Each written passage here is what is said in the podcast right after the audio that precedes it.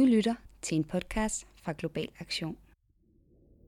Siden den 13. marts 2020, da Danmark lukkede ned på grund af corona, der har Global Aktion afholdt en række webinarer. Her har vi inviteret danske og internationale gæster til at gøre os klogere på forskellige emner inden for handel og klima. Den her podcast det er en optagelse af et webinar, hvor vi inviterede Rasmus Nørlem fra DEO og Kenneth Hård fra Corporate Europe Observatory til at tale om EU's klimapolitik. Du kan finde resten af vores webinar på Global Aktions YouTube-kanal. Velkommen til. Jeg hedder Mathilde, og jeg er fra Global Aktion. Øhm, og det er mig, der sidder og er lidt host på det her møde. Men jeg vil ikke sige så meget, udover lige at byde velkommen, lige gå igennem programmet, og så giver vi ordet videre til vores øh, oplægsholdere. Øhm, ja, jeg skal sige, at øh, vi har en øh, team sammen nu her, hvor øh, Rasmus Nørlem Sørensen fra DEO øhm, og Kenneth Hård fra Corporate Europe Observatory vil øh, gøre sig klogere på EU's klimapolitik og særligt The European Green Deal, hvad det er for en størrelse og hvad for nogle spændinger der er mellem blandt andet EU's medlemslande og EU som union, øh, og hvad for nogle interesser det egentlig er, der driver den her New Deal, og hvor, hvor grøn den egentlig er. Øhm, Rasmus og Kenneth har hver øh, et kvarter til deres oplæg cirka. Efter det første oplæg, så øh, har vi lige fem minutter til spørgsmål øh, og debat, og så kommer det er Rasmus, der er den første, kommer Kenneth på, og så har vi cirka et kvarter sammen efterfølgende. Men inden da, så øh, vil jeg lige give ordet til Morten Nielsen, som er sekretærsleder i Global Aktion, som lige vil sige et par ord. Morten, ordet er dit. Ja. Det er det øh, 6. eller 7. eller 8. webinar, som vi har hen over den her coronakrise med fokus på klima og handel. Øh, og vi har yderligere et par stykker her i den her måned, som også sætter fokus på, øh, på klima og handel. Vi synes, det kunne være spændende at sætte fokus på EU's klimapolitik i dag, fordi rigtig mange danskere, som I sikkert også selv har tænkt lidt, det er, om ikke andet, så kan EU redde røven på os, øh, hvis ikke den danske regering ville. Det er i hvert fald en tanke, som man hørte udtrykt mange gange, da vi havde den tidligere borgerlige regering. Det var, at deres øh, hænge i elastikken i forhold til klimapolitikken, at øh, så kunne EU i hvert fald hjælpe os. Og derfor så synes vi, at det var spændende at sætte fokus på, øh, hvad indeholder EU's klimapolitik øh, så rent faktisk. Da, den nuværende kommission, den bliver svævet ind her, øh, hvad hedder det, for et lille halvt års tid siden, der øh, øh, var klima også et vigtigt element og omdrejningspunkt for øh, den nye kommissions arbejde, og det, fik, øh, og, det, og det lå ligesom i korten, at de arbejdede på et klimamandat. Øh, og derfor er det spændende at høre de to oplæg i dag. Hvad er det for nogle tanker, som kommissionen så har gjort så siden de øh, overtog øh, kontorerne i Bruxelles? Tak Morten. Rasmus, ordet er, er dit. Tak for det. Øhm, Jamen, jeg tænker, at jeg vil prøve at sige lidt om øh, EU's grønne ambitioner, men fordi Kenneth Hov, han øh, efterfølgende vil meget ned i, i selve den her Green Deal, og hvad der ligger i den, hvad der sker lige nu, så har vi aftalt, at jeg prøver at kigge lidt mere overordnet på, hvor står aftalen nu, hvem er det, der er aktørerne, og hvor er det, vi ser de store politiske skillelinjer, hvad er det for nogle aktører, vi skal prikke til og påvirke, for at der kan komme skred i et eller andet på det her område. Hvis man tager helt overordnet om øh, den europæiske grønne aftale, så er den jo altså født ud af en tanke om, at øh, EU både er og skal være sådan en, øh, en, en aktør i verden, der har den grønne føretrøje på. Og hvis vi ser på, på den, den grønne aftale, så er det det, man kalder et, et roadmap eller en, en fælles aftale, det vil sige, det er sådan en handlingsplan.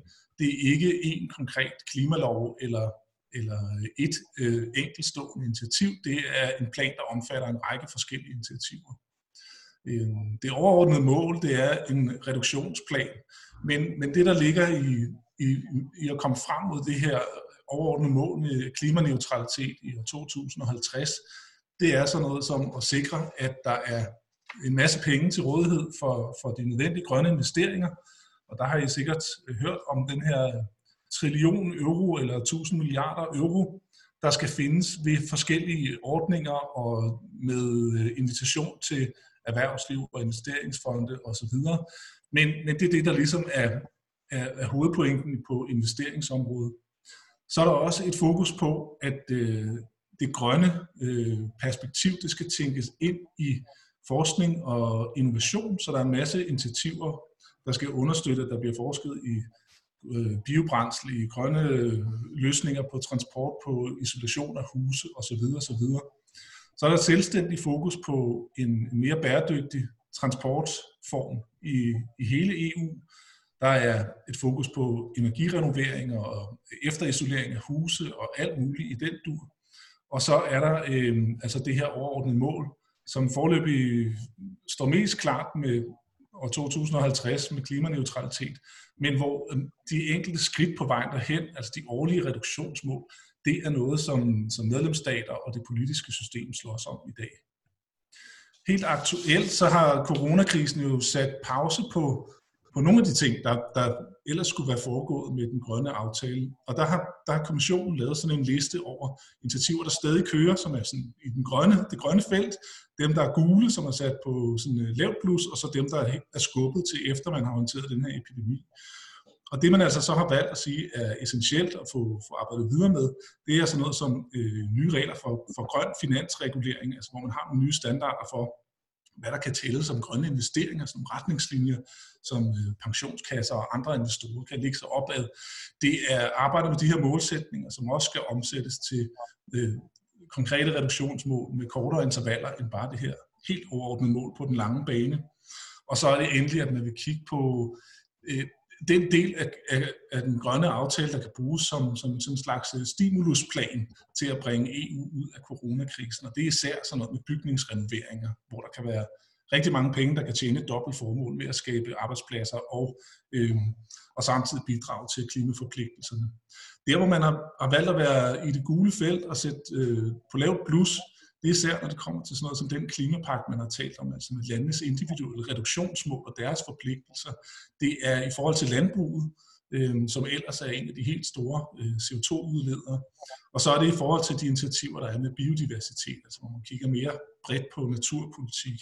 Og dem, hvor man har udskudt øh, til en eller anden fjern fremtid, eller i hvert fald efter coronakrisens øh, værste rasen, det er på vigtige områder som, som klimatilpasning. Det er også øh, skov, politik og skovbrugsretningslinjer, øh, der skal bidrage til at hive CO2 ud af, af luften.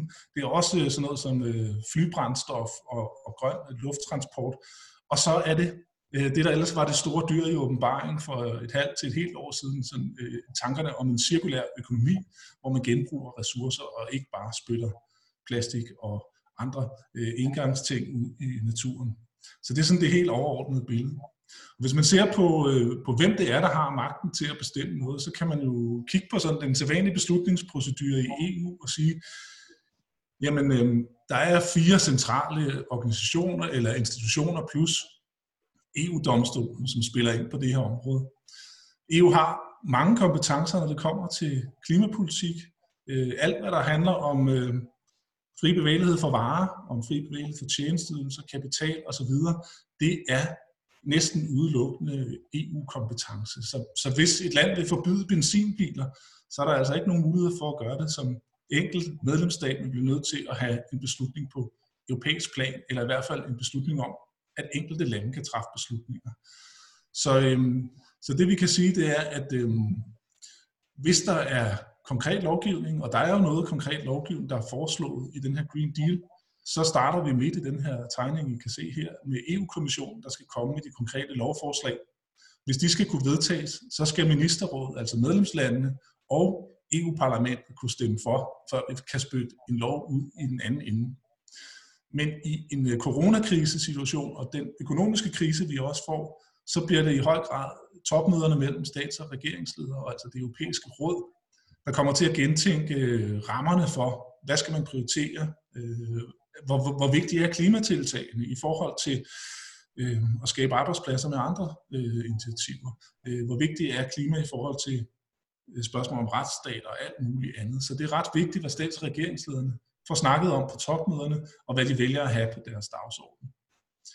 Mm, hvis man kigger på, hvor øh, aktørerne er henne, så har jeg taget sådan et lille billede her, et hyggebillede med Tysklands Angela Merkel og Frankrigs Emmanuel Macron, der står og snakker fortroligt sammen.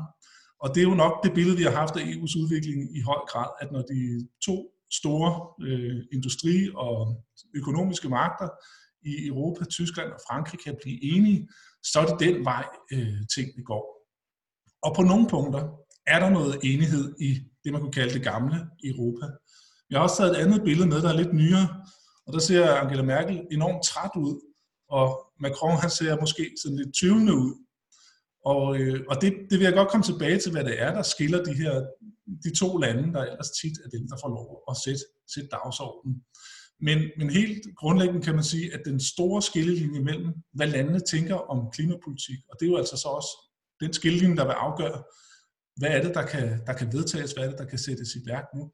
Den går på den ene side, hvor vi har øh, det, man kan kalde det gamle Europa, og der har vi set, at der er, der er 12 lande fra ja, de oprindelige lande, kan man næsten sige, i, i EU, som det lande som Tyskland, Frankrig, men også Danmark, Sverige, Italien, Spanien, som har, øh, har 12 lande i alt, som har sagt, at det er super vigtigt, når vi skal håndtere den økonomiske krise, der kommer af coronaepidemien, at den grønne omstilling er helt integreret i det. Og det har de stillet krav om, eller ønske om, at man har sådan en Green Deal som, som en post-pandemiløsning så, så, så på den måde kan man sige, at gamle Europa, de presser på sin vis på for, at den grønne aftale kommer op at køre, og måske også i en eller anden udstrækning bliver mere ambitiøs. Og sådan i det helt store øst-vest opdeling, så kan man sige, det nye Europa eller de nye medlemslande, der har jeg et lille citat her fra Andrej Babis, der er premierminister i Tjekkiet, men det kunne egentlig lige så godt være fra Polen eller Ungarn, at øh, Europa skal glemme alt om den her Green Deal nu og fokusere på coronaudfordringen i stedet for. Og det er jo altså, hvis man kigger på Østeuropa og Centraleuropa, så er det i høj grad en, en tanke om, at klimatiltag, det er noget, der kommer til at koste penge, det er noget, der kommer til at skade økonomien, det er noget, der kommer til at skade muligheden for, at landene kan udvikle sig. Og derfor så er det sådan en slags, øh, vi må prioritere inden for godhedsindustrien. Nu kan vi kun håndtere coronakrisen og ikke klimakrisen samtidig. En mindst lige så vigtig skillelinje går faktisk i, ikke mellem øst og vest, men i forhold til, hvordan erhvervslivet i de enkelte lande er skruet sammen. Og det giver næsten sig selv, at i Danmark, hvor vi har en, stor industri, der producerer vindmøller, så, øh, så er man mere tilbøjelig til at støtte tiltag, der, der, skal, der, der skaber bedre vilkår for, for den type industri. Og, og på den anden side kan man sige, store industrinationer, som øh, Tyskland, men også en lang række andre lande, jamen de har nogle sektorer, bilindustri og alt muligt andet, som kan blive ramt, hvis der kommer øh, hårde klimakrav. Og hvis man skal sætte det sådan lidt på spidsen, så må man kigge på, jamen der er nogle lande, der lever især af en, øh, man kunne kalde en serviceøkonomi, og der er nogle lande, der lever især af en industri- eller produktionsøkonomi. Og, og de lande, der har stor industriproduktion og stor industrieksport, det er jo for eksempel Tyskland, som ellers melder sig i den grønne bande, jamen de har en lang række forbehold over for, hvad man kan lave af initiativer inden for den her øh, grønne aftaler i det hele taget i EU's klimapolitik. Nogle af de østeuropæiske lande, det gælder for eksempel Estland, Letland og Litauen, de er i udgangspunktet ikke særlig vilde med, at der skal ske en masse på klimafronten, men fordi deres økonomi er baseret i høj grad på services, så bliver de altså mindre ramt af klimatiltag. De er mere tilbøjelige til at støtte øh, forskellige forslag, der kan, der kan skærpe øh, kravene i klimapolitikken. Så det synes jeg er en ret vigtig skælden at holde sig for øje. Hvem er det, der har hvilke øh, typer af erhvervsliv? Og det hænger selvfølgelig også sammen med, hvilken type af lobbyisme bliver de udsat for. Øhm, hvad er det for et pres, der er for, fra, øh, jamen fra borgerne i de lande? Altså i Tyskland vil der være øh, temmelig mange mennesker, både i fagforeninger og på arbejdspladser, der vil være skeptiske over for at lukke ned for, for bilindustrien, som vi kender det. Øh, så, så det, er, det er en helt afgørende skillelinje. En anden skillelinje, man også skal holde sig for øje, det er jo noget med, hvor grønne er landene allerede. Hvad har de for nogle muligheder for at finansiere øh, strengere krav til, eller strengere reduktionsmål? Og jeg har taget et billede med af, af brunkul fra Polen, og det er i høj grad for at sige, at Polen har verdens største reserve af brunkul, og det er, det er det, man fyrer i det økonomiske lokomotiv. Det er i høj grad det, den polske industri forbruger lige nu. Hvis man fra Pols side kan se, at man ved at, at sige ja til for strenge klimakrav, får fyret 100.000 vis af, af folk i både i kulsektoren, men sådan set også i industrisektoren, så man vil være meget skeptisk over for, hvad, hvad man kan sige ja til. Polen siger selv, at øh, det vil koste dem dobbelt så meget at nå de nuværende reduktionsmål, som det vil koste for eksempel Tyskland. Så, så, øh, så de har nogle store bekymringer om, hvordan økonomien kan hænge sammen. På den anden side har vi jo nogle lande, der har nogle, nogle muligheder, for eksempel Sverige med vandkraft, Frankrig med atomkraft, hvor de allerede er, er langt med og, og bevæge sig væk fra afbrænding af kul. Og de, er, de vil være mere åbne selvfølgelig for, at man kan stille nogle strengere klimakrav. Men der er jo også en masse mænd i det, og det ved jeg, at Kenneth han vil komme nærmere ind på. Altså sådan noget som, som Tyskland, der har besluttet at udfase atomkraften, og altså skal finde nogle øh, over, overgangsbrændsler, der er de altså satset i høj grad på gas.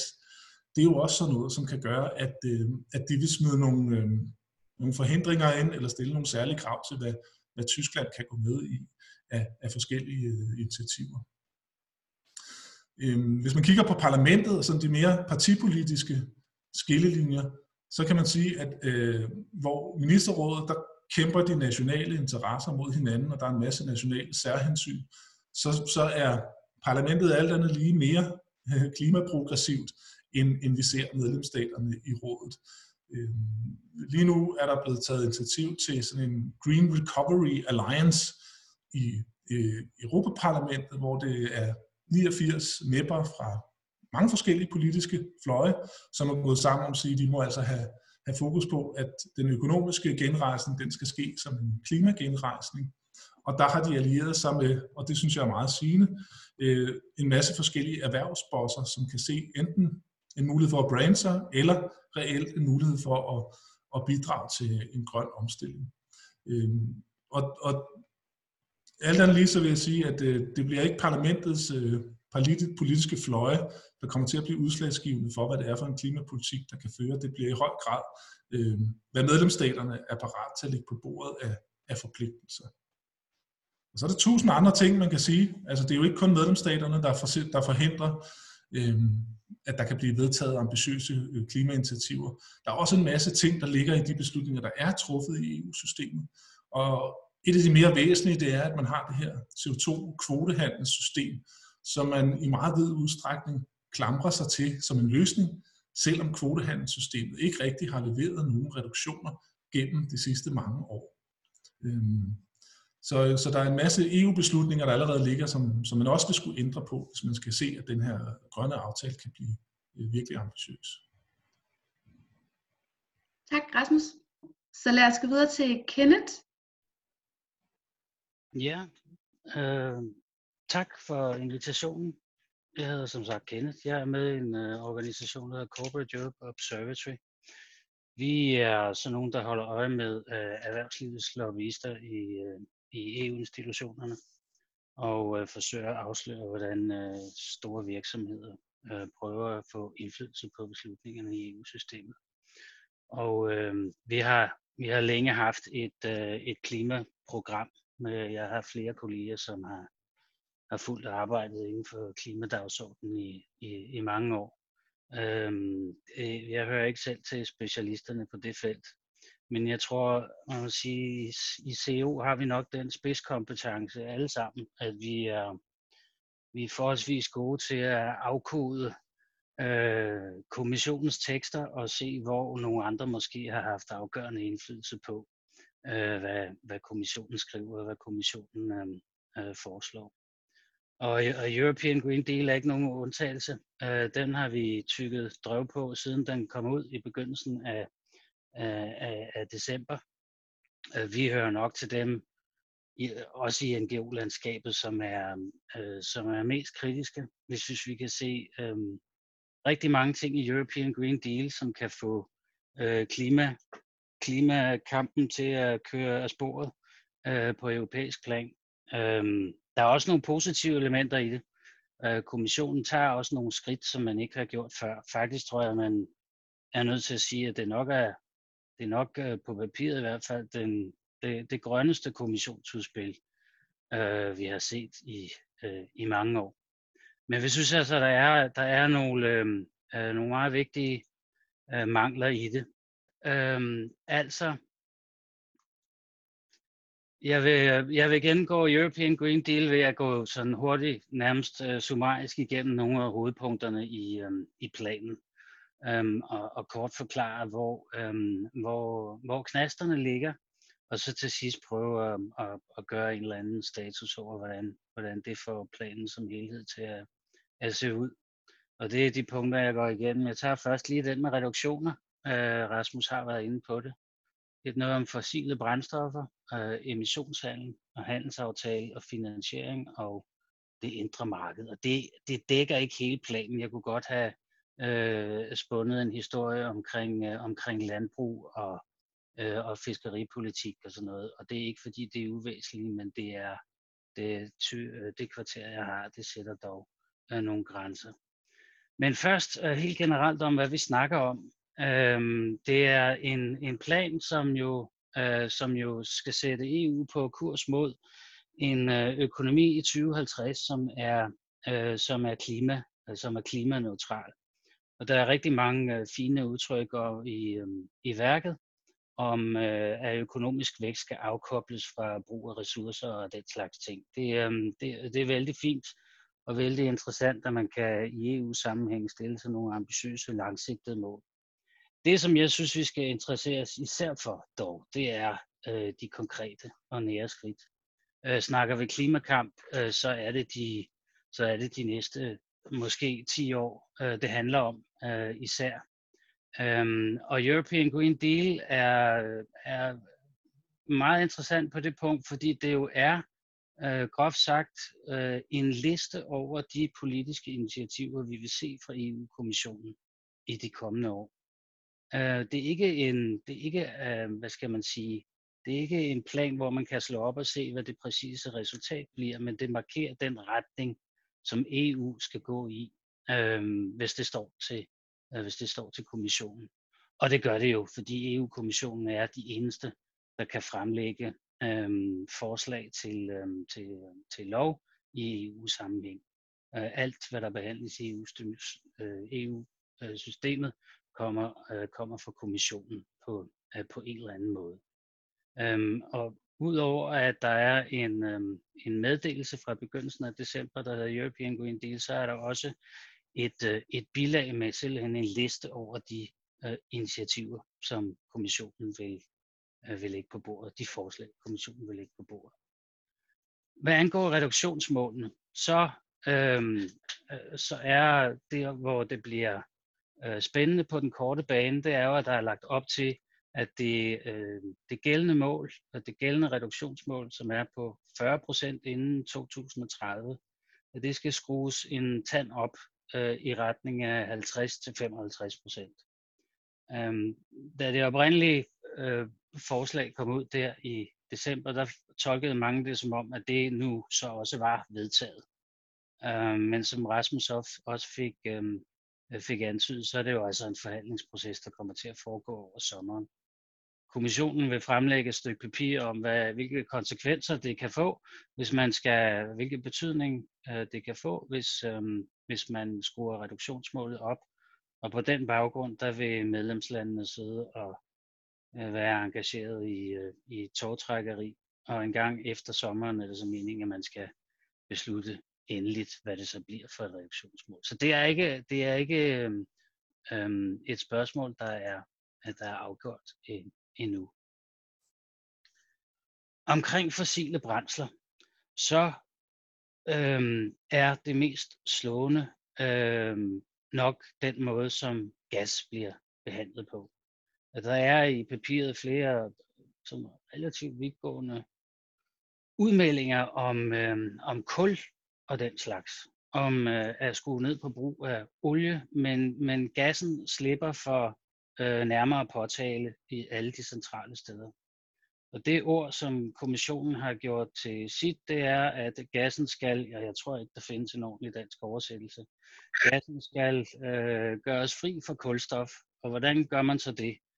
Det gør man ved nye teknikker, som går ud på at grave gassen langt ned under jorden, eller at bruge CO2 fra øh, gasafbrænding til, øh, til, nyt, øh, til nyt brændstof det er teknologier, der har været diskuteret længe. De er stadig, må man nok sige, på tegnebrættet, så det er, øh, det er ret frisk, vil jeg sige, at kommissionen, at man laver en plan, hvor der faktisk er plads til at udbygge øh, brugen af gas i EU øh, øh, massivt, og stadig sige, at man har en, øh, en, holdbar, en holdbar klimaplan. Øh, gas har været det helt store tema på energisiden de sidste par år, og, øh, og det går ikke i den rigtige retning. Altså, der vedtages meget store øh, gasinfrastrukturprojekter i EU-regi. Øh, også projekter, som går ud over det, øh, det, det, som det faktiske behov kan, øh, kan legitimere. Øh, emissionshandel, det er, det er en af mine yndlinge, fordi jeg har øh, fulgt den dagsorden i EU siden øh, det første øh, system for emissionshandel kom op at stå i 2005. Øh, emissionshandel, det er jo det her med, at øh, virksomheder bliver pålagt nogle reduktionsmål, eller rettere sagt, de får en pose kvoter. Og hvis de bruger for lidt af dem, så kan de sælge deres kvoter på EU-markedet, og hvis de har brug for flere, så kan de omvendt købe. Og teorien bag den ordning, det er, at så kommer reduktionerne til at foregå der, hvor det er, øh, det er billigst. Øh, det er en meget markedsbaseret øh, model for, for reduktion af, af, øh, af udslip. Øhm, på grund af tidsmangel, så vil jeg gøre historien kort. Der har jo været tre faser, hvor, de, hvor systemet har vist sine svagheder på den ene og den anden og den tredje måde. I første omgang, der er uddelt, blev der uddelt for store, et for stor mængde kvoter til erhvervslivet, som betød, at der reelt ikke var nogen reduktioner, der fandt sted. I anden fase, der havde vi en finanskrise, som gjorde hele emissionshandelssystemet lidt overflødigt, fordi øh, øh, de havde fået så mange kvoter, øh, erhvervslivet havde fået så mange kvoter, at de slet ikke kunne bruge dem. I den tredje fase, der var erhvervslivet så umådeligt dygtig til at overbevise EU-kommissionen og medlemslandene om, at de havde brug for mange kvoter for ikke at tabe i den internationale konkurrence. At det havde en øh, klar virkning på, hvordan emissionshandelssystemet øh, foldede sig ud, hvor meget det kom til at betyde i sidste ende. Så som Rasmus også fik sagt, så er det altså ikke et, et system, der har øh, vist, sin, vist nogen imponerende styrke overhovedet. Øh, men i kommissionens plan, der optræder det altså stadig som det, nogen gennem tiden har kaldt for kronjuvelen i EU's øh, klimapolitik. Øh, det, det, det eneste nye sådan set, det er, at nu skal øh, kvotesystemet udbredes til at omfatte også øh, skibsfart og, øh, og, og flytrafik. Øh, det er øh, i sig selv øh, ikke noget dårligt forslag, men øh, at øh, der er ikke noget, der tyder på, at man har fundet en model, som kan sikre, at det så også rent, rent faktisk kommer til at, at betyde noget i sidste ende. Handelsaftaler. Det der med den internationale konkurrence, det spiller jo en stor rolle, når, når de politiske slag står i Bruxelles, særligt i, øh, i det, den interaktion, der er mellem øh, øh kommissionen og visse erhvervsgrene. Og historisk har en række sektorer været umådeligt gode til at få så store kvoter. Under henvisning til, at de er under pres fra international konkurrence, så har de fået så store kvoter, at, øh, at de har kunne tjene store penge øh, på dem, og ikke har været under noget pres til at øh, gennemføre nogen, nogen som helst form for øh, teknologisk øh, omstilling. Øh, det vil kommissionen nu gøre noget ved, og det vil de gøre ved at indføre en noget ganske nyt inden for EU's handelspolitik, nemlig en form for afgift, som man pålægger øh, produkter, der kommer udefra, øh, hvis de vurderes at være produceret øh, under brug, ved brug af en stor mængde øh, øh, CO2 eller fossile brændsler. Og det siger man så, at det skal være en øh, det skal være en ordning, som skal være i fuld overensstemmelse med reglerne for, øh, for verdenshandelsorganisationen. Øh, det, det er der ikke den store udsigt til, at det nogensinde vil kunne lade sig gøre. Som det står i dag, der vil sådan en form for, øh, en form for carbon adjustment carbon border adjustment mechanism, som kommissionen kalder det. Det vil ikke, det vil ikke være muligt at forene med WTO's regler. Man vil være nødt til at skabe konsensus i WTO-kredsen for at kunne få at kunne få mulighed for at gøre det. Det vil sige, altså i den nuværende situation, så skulle man overbevise for eksempel øh, præsident Trump om, at det ville være en fremragende idé, hvis europæerne fik lov til at lægge en ekstra tøj på amerikansk stål, eller hvad det nu måtte være. Så det er sådan lidt, at det er sådan lidt fluffy og ikke særlig, ikke særlig troværdigt. Finansiering. Øh, det er jo en, øh, en, en dyr plan, når man lægger alle de, de omstillinger sammen, som kommissionen har sat sig for, så øh, snakker vi om et øh, årligt beløb på, et, hvis sådan et hurtigt slag på tasken, 1,78 billioner, det vil sige 1,78 tusind milliarder øh, kroner om året. Og det øh, øh 1000 kroner spørgsmålet er selvfølgelig, hvor skal de penge øh, komme fra? Og der giver kommissionen overvejende øh, den private sektor en meget, meget stor rolle. Øh, tanken er, at hvis man bruger en mindre sum EU-penge til at tjene som garantier for lån, øh, så vil det private erhvervsliv øh, være en drivende, blive en drivende faktor i den, øh, i den, øh, i den grønne, grønne omstilling. Øh, jeg synes, man skal stille det spørgsmål, hvordan man kommer fra en lille sum til offentlige garantier til, at den private sektor så vil møller ind og, øh, og varetage en meget stor, stor del af den grønne omsætning. Det er jo sådan på lånemarkedet i dag, at renterne jo er historisk lave. Så den ekstra, øh, den ekstra gevinst, man får ved en lille offentlig garanti, er relativt overskuelig. Det er også en erfaring, man sådan set har høstet i EU i de forgangne år under det, der hedder øh, Juncker-planen, som også var en stor europæisk plan for, Øh, for investeringer. Så der ligger lidt en akilleshæl der, når det handler om privat finansiering. Så er der selvfølgelig den offentlige, øh, den offentlige del af, af, af festen. Øh, offentlige penge til grøn omstilling. Øh, øh det skorter heller ikke på forslag om, hvordan det offentlige skal træde ind. Et eksempel det er en renovationsbølge af øh, offentlige og private bygninger, øh, som EU og medlemsstaterne burde sætte sig for i, øh, i kommissionens optik.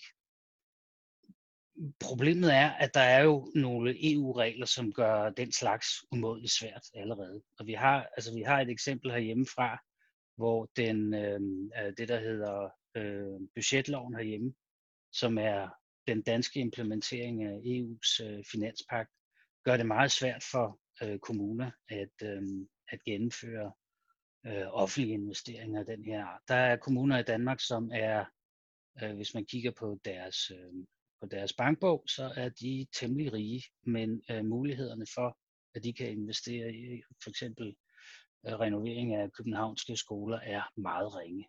Det har med budgetloven at gøre, det har med finanspakten at gøre. Øhm, og, og så må man jo spørge sig selv, har kommissionen reflekteret over, at der kunne være en modsætning mellem EU's budgetregler og de her mange store, mange offentlige investeringer? Og øhm, der, øh, der, har, der, der bliver kommissionen øh, ikke så storslået i retorikken. Øh, der øh, siger man, at man vil undersøge sagen og fremlægge et eller andet om grønne offentlige investeringer for at åbne en debat øh, om, hvordan grønne investeringer skal behandles fremover, dog på en måde, så man fastholder det her med, at medlemslandene ikke skal have for høj gæld. Så der er ikke noget i teksten, der tyder på, at man er ved at give, øhm, øh, at, at øge fleksibiliteten, øh, at, øh, at øh, fifle med, øh, med EU's øh, stramme øh, budgetregler. Så der er, der er mange øh, modsætninger, mange knaster i, det, i, øh, i The European Green Deal, som gør det sådan lidt altså, man sige, utroværdigt, om det her nu også er en plan, som kan bringe EU et sted hen, hvor man kan gennemføre reduktioner, yderligere reduktioner i, øh, øh, i, øh, i stor skala. Øh, der er måske snarere en tendens til at tage, øh, tage det eksisterende EU, tage de eksisterende EU-regler, som det absolutte udgangspunkt for, hvordan en klimastrategi skal se ud. Og nogle steder i European Green Deal, der har vi ovenikøbet nogle vigtige EU-projekter, som er blevet øh, rebrandet til lejligheden. Jeg vil bare give to eksempler, at i de senere år, der har øh, den digitale satsning, det digitale indre marked været et, øh, øh en høj prioritet for, for kommissionen og for mange medlemslande. Og det har altid handlet om, øh, om økonomisk vækst, øh, om, øh, øh, om effektivisering. Det har aldrig nogensinde været nævnt som noget, øh, der skulle være en central del af, øh, af klimadagsordenen. Det er det så blevet nu. Øh, kommissionen vil undersøge, om man ikke kan bruge digital teknologi som et bærende element i, i, den, i, den, i den grønne omstilling. Men det er altså indtil videre ikke, ikke meget andet end, end snak. Og så har man øh, øh, lidt med det samme greb øh, omnævnt det, der, omdøbt det, der hedder den øh, dagsorden for bedre regulering, øh, som sådan set alle dage har været en dereguleringsdagsorden. Øh, det har man øh, ved denne lejlighed omdøbt til at være en, en dagsorden, som giver øh, meget vigtige værktøjer til at opnå en succesrig og retfærdig øh, øh, øh, overgang til en, en bæredygtig en bæredygtig fremtid. Hvis man skal sige noget af samlende, så det, det vi får ud af at læse European Green Deal, det er, at øh, kommissionen har haft øh, det absolute udgangspunkt, at der ikke er noget særligt i det, øh, i det, hvad skal man sige, i den eksisterende EU-udvikling, som, øh, som må laves om. Altså man holder fast i stramme budgetregler, man holder fast i disciplinen omkring øh, det indre marked, øh, man er meget lydhør over for store virksomheders dagsorden, øh, og man er meget lydhør over for visse medlemslandes øh, præferencer for, øh, for gas som en vigtig del af energiforsyningen øh, fremover. Så det er, de, det er ligesom de rammer, der fra udgangspunktet er, er, har været over kommissionens arbejde med et, øh, en, en, øh, en EU-strategi for, øh, for yderligere øh, reduktioner. Og det gør altså, at vi kan ikke, altså vi kan ikke sige, at vi har en, en EU-klimastrategi, som vi nu skal ud og forsvare øh, mod, øh, mod udfaldet af øh, coronakrisen, eller store virksomheders lobbyisme, eller hvad det nu måtte være. Det vi har, det er et skelet, som på nogle store parametre ikke peger i den rigtige retning. Det vigtige at gøre i, i den forbindelse, som vi ser det i hvert fald, det er, at øh, vi er nødt til ikke bare at vi, vi er nødt til at gå til spørgsmålet omkring European Green Deal, ikke bare som et spørgsmål om at angribe de enkelte, eller være aktiv omkring de enkelte forslag, kommissionen måtte lægge frem i den kommende tid, vi bliver også nødt til at være i stand til at rejse en diskussion om de rammer, der lægges over øh, klimapolitikken med, øh, med European øh, Green Deal. Øh, vi hører ikke til dem, der øh, vi hører ikke til dem, der synes, at øh, øh European Green Deal nu endegyldigt beviser, at, øh, øh at kommissionens klimastrategi er et stort øh, fupnummer. Øh, også fordi, at det har, vi jo, det har vi jo ikke råd til. Altså, European Green Deal handler om øh, reduktion af driv, øh, emission af drivhusgasser i øh, hele Europa, og det spørgsmål bliver jo helt afgørende for, hvordan øh, også, øh, også resten af kloden vil, øh, vil gå, til, vil gå til, til klimapolitikken, og der er afgørende indflydelse på, hvordan det overhovedet kan, så hvilken vej det overhovedet kommer til at, at gå med klimaet. Så øh, for os er der ikke noget, øh, vi sætter ikke noget spørgsmålstegn ved, om vores klimaarbejde skal have en øh, europæisk dimension. Det betragter vi som en nødvendighed. Og undskyld, det tog lidt længere end, øh, jeg kom vist til at bruge lidt længere end et kvarter. Det var helt fint. Tusind tak, Kenneth. Tak til jer begge to for lige at oprise, hvad for nogle spændinger der egentlig er på, øh, på spil, og hvor, hvor progressiv og, og klimavenlig øh, hvad det hedder, kommissionens udspil er, og i virkeligheden måske også, hvor, hvor stor implementering af status quo det på samme tid er. Øhm, jeg ved ikke, der er kommet lidt spørgsmål i chatten, men jeg, vil, jeg tænker, om du, Rasmus, først lige vil kommentere på det, Kenneth har sagt. Øh, jo, altså jeg vil godt kommentere lige kort på konklusionerne, fordi jeg er sådan set meget enig. Det kan man sige, det vil selvfølgelig være sjovt, hvis vi var rygende uenige, men jeg, jeg synes, det er vigtigt at fremhæve det her med, at kommissionen øh, og ser det som et vækstprojekt.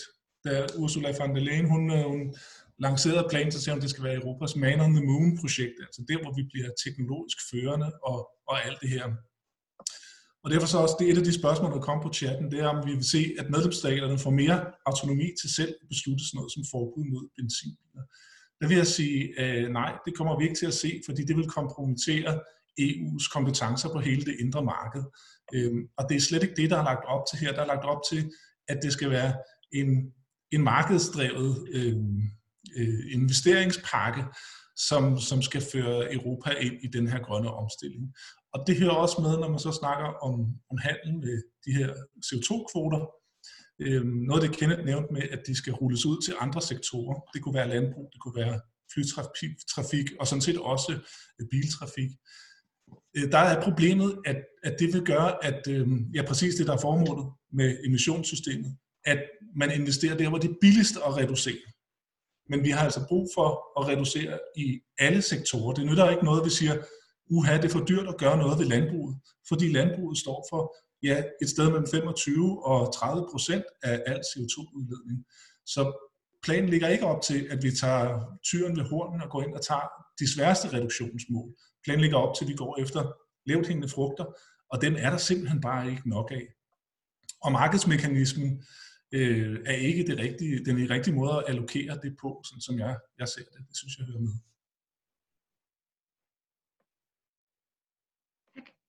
Hvad det hedder, øhm, der er også kommet et spørgsmål i forhold til det med gas, som måske, altså vi begge to nævnte i virkeligheden.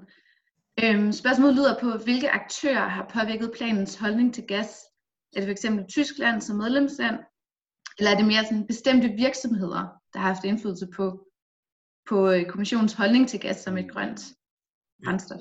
Ja, jeg kan starte med at sige både og, og så sige, at helt konkret har vi set her i januar og februar, der blev der forhandlet om sådan nogle regler for, hvad der tæller som grønne investeringer. Og det er vigtigt i forhold til de generelle anbefalinger, hvornår kan man kalde en investering grøn. Øhm, og det er også vigtigt i forhold til den europæiske investeringsbank, som skal lave et program, hvor de kan skyde penge i grønne projekter. Og i begge de forhandlinger, der så vi Tyskland helt specifikt gå ind og kæmpe for, at gas ikke blev nævnt som sort, men fik en status, som Kenneth også nævnte, som sådan en transitionsbrændsel. Så der er vi altså en medlemsstat, der har været meget aktiv selvfølgelig er der også virksomheder økonomisk. Men det er der, altså vi har lavet en hel rapport om det, der hedder, øh, nej nu har jeg glemt, hvad den hedder. For et par år siden lavede vi en rapport om, om gassen, og der er øh, om, hvordan øh, store, øh, store gas- og olieselskaber har brugt øh, milliarder af kroner på at, øh, på at lobby for, øh, for gassen i EU-institutionerne. Altså det vil sige både i forhold til, øh, i forhold til kommissionen, men også i, men også i Europaparlamentet. Mm-hmm. Og det, men det er jo også derfor, vi ser, at der bliver lobbyeret for nemlig gasinfrastruktur, fordi det er de samme store firmaer, der leverer øh, gassen i meget vid udstrækning, øh, som, som leverer olien. Så det er en måde at sikre deres forretningsmodel på. Men jeg tror egentlig spørgsmålet det var, hvordan øh, de der gasfinger, gasaftryk, vi ser i selve European Green Deal, hvor kommer de fra? Og der, bliver, altså, der kan jeg komme med et gæt, men jeg bliver nok svarskyldig, fordi at det er ikke, det er ikke lykkedes nogen at finde ud af, hvem kommissionen egentlig snakkede med, da de lavede European Green Deal. Øh, et kvalificeret gæt vil være, at de store spillere i erhvervslivet var inde over, og det var medlemslandene også i et eller andet omfang i forberedelsesfasen. Øhm, det var jo et lidt spøjs forløb, fordi vi havde jo sådan set ikke nogen ny kommission før i begyndelsen af december, og få dage efter, så ligger så kommissionens nye store klimaplan til, øh, til, til politisk behandling. Mit, mit bud på, hvad det så har været processen op til, det er, at øh, Ursula von der Leyen, hun har, øh, hun har stået i spidsen for en, øh, øh en undersøgelse af, hvad nogle medlemslande og hvad nogle store spillere i erhvervslivets input vil være til, øh, til sådan en plan.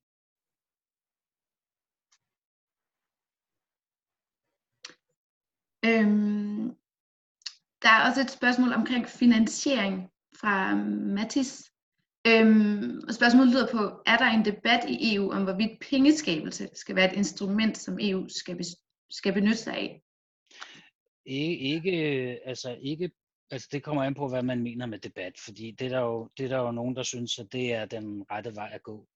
men altså, hvis, hvis, der, hvis der i spørgsmålet ligger, om man i EU øh, har, kan forvente at se et forslag om, at øh, den europæiske centralbanks tilgang til pengeskabelse skal laves om, så, så svaret helt klart nej.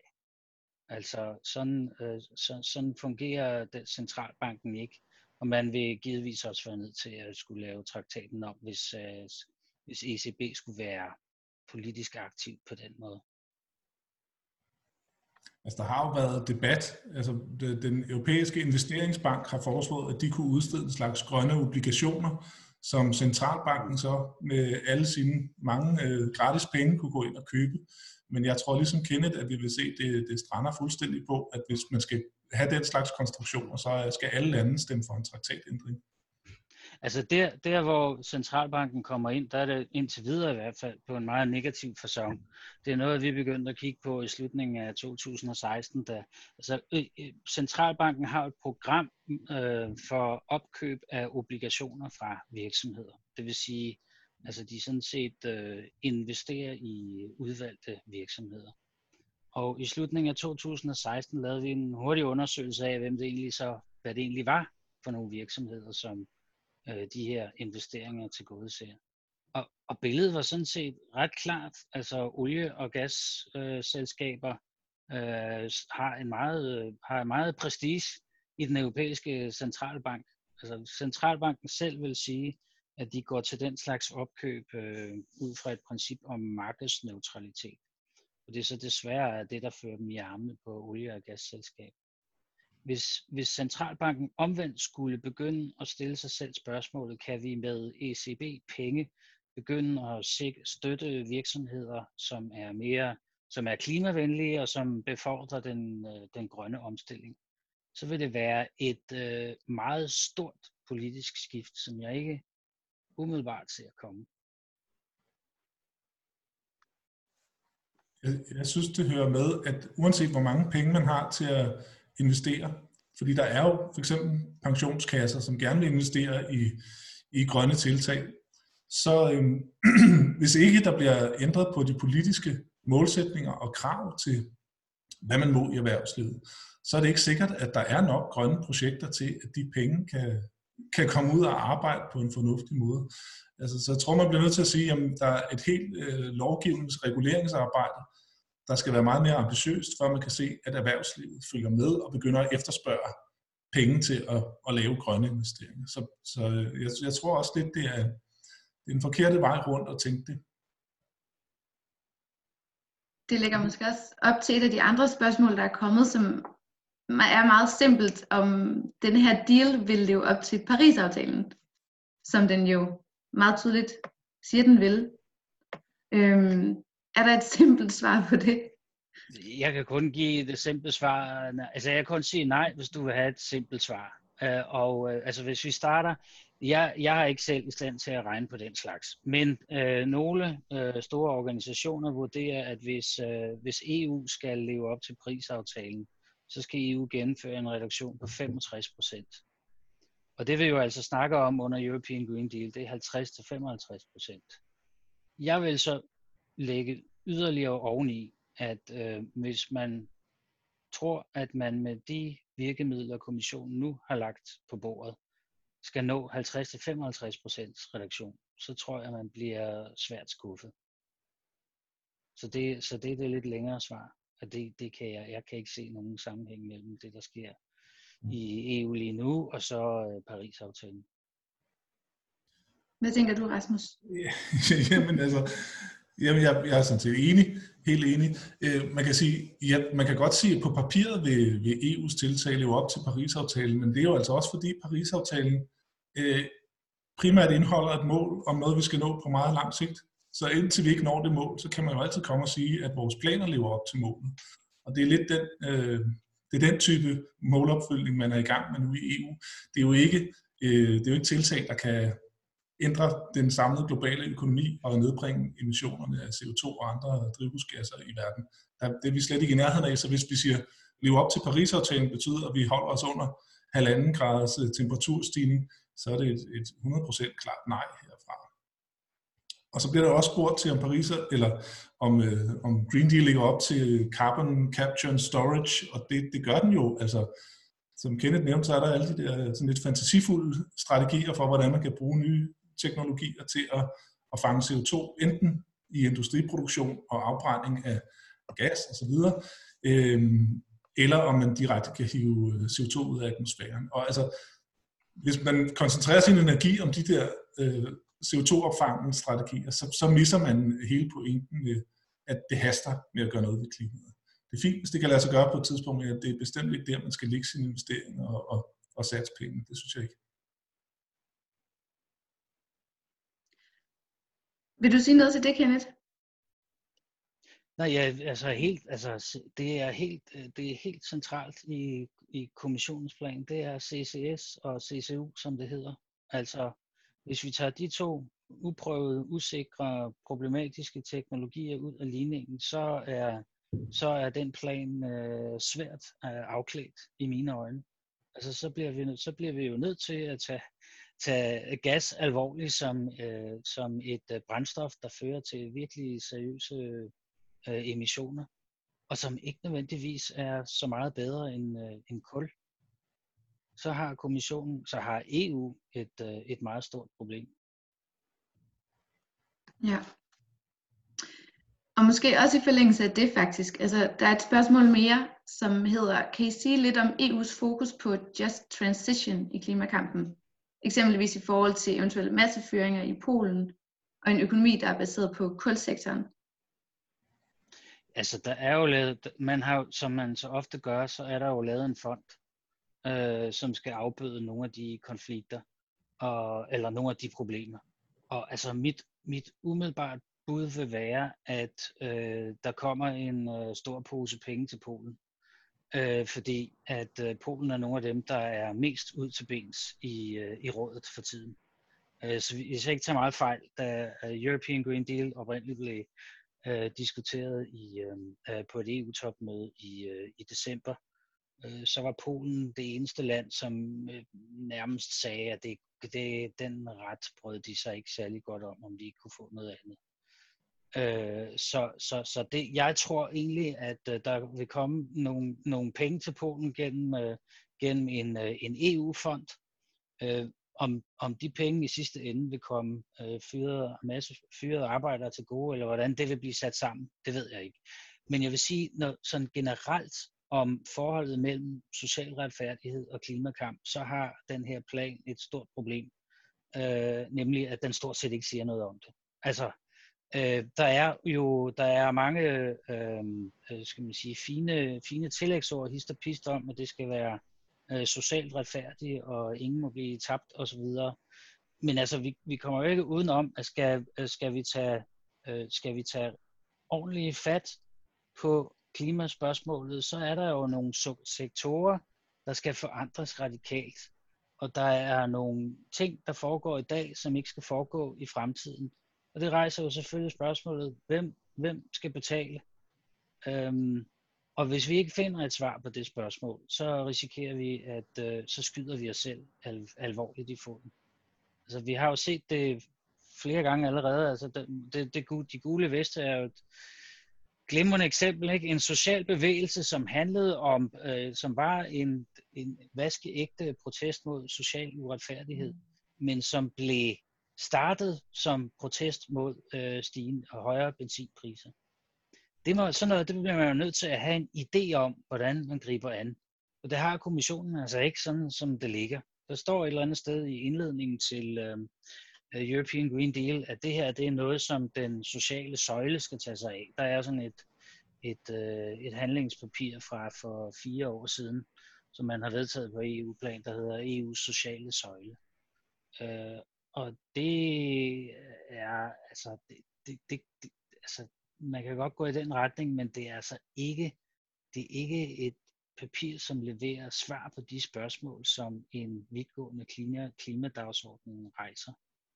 Altså den sociale søjle kommer med nogle lidt, synes jeg, forblommede øh, vendinger om, at alle skal have en løn, de kan leve af, og, øh, og øh, alle skal have rimelige forhold på arbejdsmarkedet, og Øh, men der er ligesom ikke, der er ikke en substans, som man lige kan bruge til at spille ind i, øh, ind i, ind i klimadagsordenen med. Så jeg, min konklusion er, at det har kommissionen ikke en anelse om, hvordan de skal gribe an det spørgsmål. Rasmus, du nikkede, da Kenneth sagde, at der var stor forskel på, på social retfærdighed og klimakamp. Vil du kommentere på det, lige inden vi tager det sidste spørgsmål? Øhm, skal vi tage rundt af? Ja, altså jeg tror, det må blive et lidt kort svar, at øh, EU er ikke bygget til at, at afholde sociale udgifter. Man har simpelthen ikke en pengekasse, der kan bruges til at lave en, en investering i arbejdsløse eller omskoling, som er stor nok. Øhm, men det man har i EU, det er jo en regulering af, hvor meget medlemsstaterne selv må bruge. Så noget af det første, man kunne gøre, det er jeg sikker på, at Kenneth også er enig i, det er jo at kigge på, hvordan kan man give medlemsstaterne noget mere spillerum til at føre en økonomisk politik, der kan ændre deres samfund, hvor der jo i medlemsstaterne er penge, eller mulighed for at låne dem til at lave nogle af de her omstillinger. Så jeg tænker, man skal starte med at rydde nogle af de forhindringer, EU stiller for, for den type øh, initiativer af vejen. Og, og så må man sige, at øh, det vi kan bruge EU til, hvis vi skal noget, det er jo at få taget hul på det, der er lovgivning og regulering. EU, hvis vi kan blive enige på EU-plan, så kunne vi godt forbyde ting og sager. Vi kunne godt stille krav til flyindustrien. Og, og forbandelsen er jo så, at øh, det kræver øh, alt andet lige, at der er et massivt flertal blandt landene for, at, at den slags skal kunne lade sig gøre. Så man, man er lidt fanget i, at det EU er ikke hovedaktøren i forhold til massefyringer, arbejdsløshed social retfærdighed, men EU er lige nu en af aktørerne i at forhindre, at, øh, at man kan gøre det nationalt. Tak. Jeg ved ikke, der er lige kommet to spørgsmål mere. Øhm, har I mod på at lige blive hængende sådan 5-10 minutter ekstra? Ja. Ja, Fedt. absolut. Der er et spørgsmål, der, der lyder på, kan vi nå at blive positivt overrasket ved European Green Deals konkretisering, eller hvad kan vi regne med bliver inkompatibelt med nuværende regler? Parentes, i stil med problematik, problematikken om budgetreglerne. Altså, men hvis vi nu skal være sådan spekulere og teoretisere, ikke, så kan man sige, der er en, en coronakrise, som giver en massiv økonomisk krise i alle lande, og derfor så vil alle, selv kommissionen jo kunne se, at der er brug for offentlige investeringer. Hvis man kunne forestille sig, at de kunne blive ja, sendt i retning af grøn omstilling i stedet for alt muligt andet, så kunne Green Deal måske godt øh, overraske positivt. Men det er en masse visser, og det er ikke noget, jeg sådan ser tegn af sol og måne på, at det er det, der kommer til at ske. Kenneth? Jamen, jeg synes måske bare, altså jeg, i, i udgangspunktet, så er min vurdering jo sådan lidt sådan ret, ret pessimistisk, men altså, vi skal jo også se det her som en politisk kamp. Øh, fordi det her, det er jo ikke noget, altså nu ved vi så, hvad kommissionen øh, vil mene og vil gøre, sådan cirka. Men, men det er jo ikke det sidste punktum i den sag. Der kommer jo en, en langstrang politisk kamp, som vil udspille sig både i vores øh, eget folketing og i ministerrådet og i, øh, i Europaparlamentet. Og jeg tror, da, jeg, jeg tror da, at der er flere af de ting, som kommissionen nu har sat sig for, og som ikke virker, det vil der komme, det vil der komme under angreb. Øh, så, lad os, så, så lad os se det på den måde. Altså, jeg vil hellere tage den vinkel på det, frem for at prøve at, at se, hvordan det her det ender i sidste ende. Så vil jeg hellere sige, at her er banen er nu kridtet op. Øh, udgangspunktet er ikke specielt godt, øh, men selvfølgelig er det ikke det sidste punkt, som der er sat i den sag. Et andet spørgsmål, det sidste, tror jeg. Øh, der er to spørgsmål. Øh, det første lyder, hvordan vurderer I muligheden for, at der bliver indført klimatolle for at beskytte det indre marked? Og det andet spørgsmål i samme spørgsmål lyder på, hvordan forholder kommissionen sig til forbruger versus produktionsdrevet forandring, for eksempel i forhold til omstilling til mere plantebaseret fødevareproduktion mm. og farm-to-fork-strategien? Altså jeg vil sige, hvad, øh, hvad, hvad landbrug angår, så er jeg, det er et af de punkter, hvor jeg faktisk synes, at øh, sprogbrugen i European Green Deal er bemærkelsesværdig progressiv. Øhm, der tales om at afvikle brugen af pesticider, der tales om småproduktion, og der, altså, der, der er rigtig mange ting i det, som, øh, som sådan set, så der, der er faktisk noget at forsvare, vil jeg sige. Altså det, på det felt, der synes jeg sådan set godt, man kan forsvare at sige, at der, der skal vi forsvare et hjørne af European Green Deal mod den øh, voldsomme, det voldsomme pres, der vil komme fra dele af den europæiske industri. Eksempel bare, bare alene på det der spørgsmål omkring, spørgsmål omkring pesticider, hvor der står direkte i European Green Deal, at det er noget, brugen af pesticider skal man, skal man afvikle. Det bliver, altså, det kommer ikke til at gå stille for sig. Øh, på det andet, klimatol for at beskytte det indre marked. Altså jeg, jeg har ikke sådan et generelt behov for at beskytte det indre marked, men jeg går ud fra, at det der, det refererer til ideen om at lave en klimatol, så produkter, der er blevet til ved brug af, efter høje øh, hvad hedder det, emissioner, ved brug af en stor øh, øh, under udledning af en stor mængde CO2. Øh, kan man forestille sig, at sådan en 12 bliver indført? Det har jeg meget svært ved at se. Altså kommissionen har jo skrevet det ind i sin plan, men som jeg også fik sagt i mit oplæg, så har kommissionen jo også skrevet, at sådan en 12 skal være forenlig med øh, WTO-reglerne. Og det synes jeg er øh, noget selvmodsigende sludder. Øh, fordi som WTO-reglerne er i dag, der kan man ikke indføre sådan en, en, en klimatolk. Så jeg frygter, at kommissionen har vist sine øh, gode intentioner ved at skrive det ind i papiret her. Og når de så om et år, eller to år, eller tre år har haft en, øh, en øh, diskussion med deres partnere inden for verdenshandelsorganisationen, så kan det projekt blive skrottet. Man kunne på den anden side kan man jo sige, at øh, der, der kunne være en fælles interesse i europæisk erhvervsliv, også i medlemsstaterne, for at sige, det er resten af verden, der er problemet. Nu beskytter vi vores øh, gode grønne politik mod unfair konkurrence fra stålproduktion i Kina og hvad ved jeg, i USA. Så sådan, i, i forhold til sådan de helt overordnede interesser, så kunne der godt være et felt med fælles interesser her. Men en ting er det der med, at man støder ind i WTO-regler. Så længe man holder fast i dem, så kører man fast. Og noget andet er, hvordan sådan skal man konkret udregne CO2-udledning på forskellige produkter. Hvordan sådan skal man lave et system, der detaljeret kan sige, lige præcis et ton stål, det har udledt det her, og derfor skal skatten ramme her. Øhm, uanset hvordan man skruer det system sammen, så vil, vil det være urimeligt over for andre lande. Øh, og så længe det er urimeligt over for andre lande, så kan man ikke forestille sig, at det kan blive vedtaget på WTO-plan for eksempel. Så kan man ikke forestille sig, at det er nemt at skrive ind i, i handelsaftaler. Så vil det primært være noget, man kan skrive ind i øh, bilaterale handelsaftaler med, med svage lande, det kunne være udviklingslande, der vil man måske godt kunne tvinge sig noget igennem, hvor man siger, i skal, I skal betale, vi kan sige. Men det er jo selvfølgelig lige netop der, hvor, det er lige netop der, hvor det vil være. Hvad sagde du, Kenneth? Nå, jamen, det, det er jo lige, og det er jo lige netop der, hvor, hvor sådan en, en 12 kunne blive problematisk. Ikke? Altså, hvis, hvis vi laver en klimatol over for de afrikanske lande, men ikke over for USA, ikke? det vil jo være politisk fuldstændig øh, uholdbart. Ikke?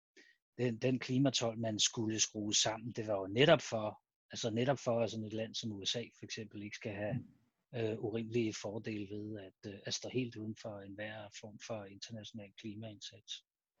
Men det er politisk en meget, meget svær nød at knække. Og jeg har meget svært ved at forestille mig, sådan som kommissionen formulerer sig der i deres plan, at, øh, at, øh, at det er noget, der vil blive realiseret. Yes. Med mindre I har mere at tilføje, så synes jeg næsten, at vi skal lade det være det sidste ord fra jer to. Tak for det. Tak for det. Tak fordi I vil være med. Og tak for at gøre os lidt klogere på, hvad Green New Deal eller Green Deal egentlig indeholder, og hvad der egentlig er nyt, og hvad der måske mere er gammelvin på nye flasker, og hvad for nogle spændinger vi kan forvente at se i hvert fald både virksomhedsmæssigt og EU-mæssigt, men også gennem, i forhold til EU som union og medlemslande over de næste mange år. Og så allersidst, så vil jeg bare sige tak, fordi I var med. Øh, og vi er Global Aktion, og vi er en lille forening, der primært er drevet frivillige. Så derfor vil vi altid blive mega glade for, hvis I har lyst til at støtte os på den ene eller den anden måde. Og det kan man meget nemt gøre ved at gå ind på www.afrika.dk, støt. Og så øhm, ellers så ses vi bare enten online eller derude en gang, når covid-19 er over igen. Tak for i dag. Denne podcast var produceret af aktivister fra Global Aktion og med støtte fra Europanævnet.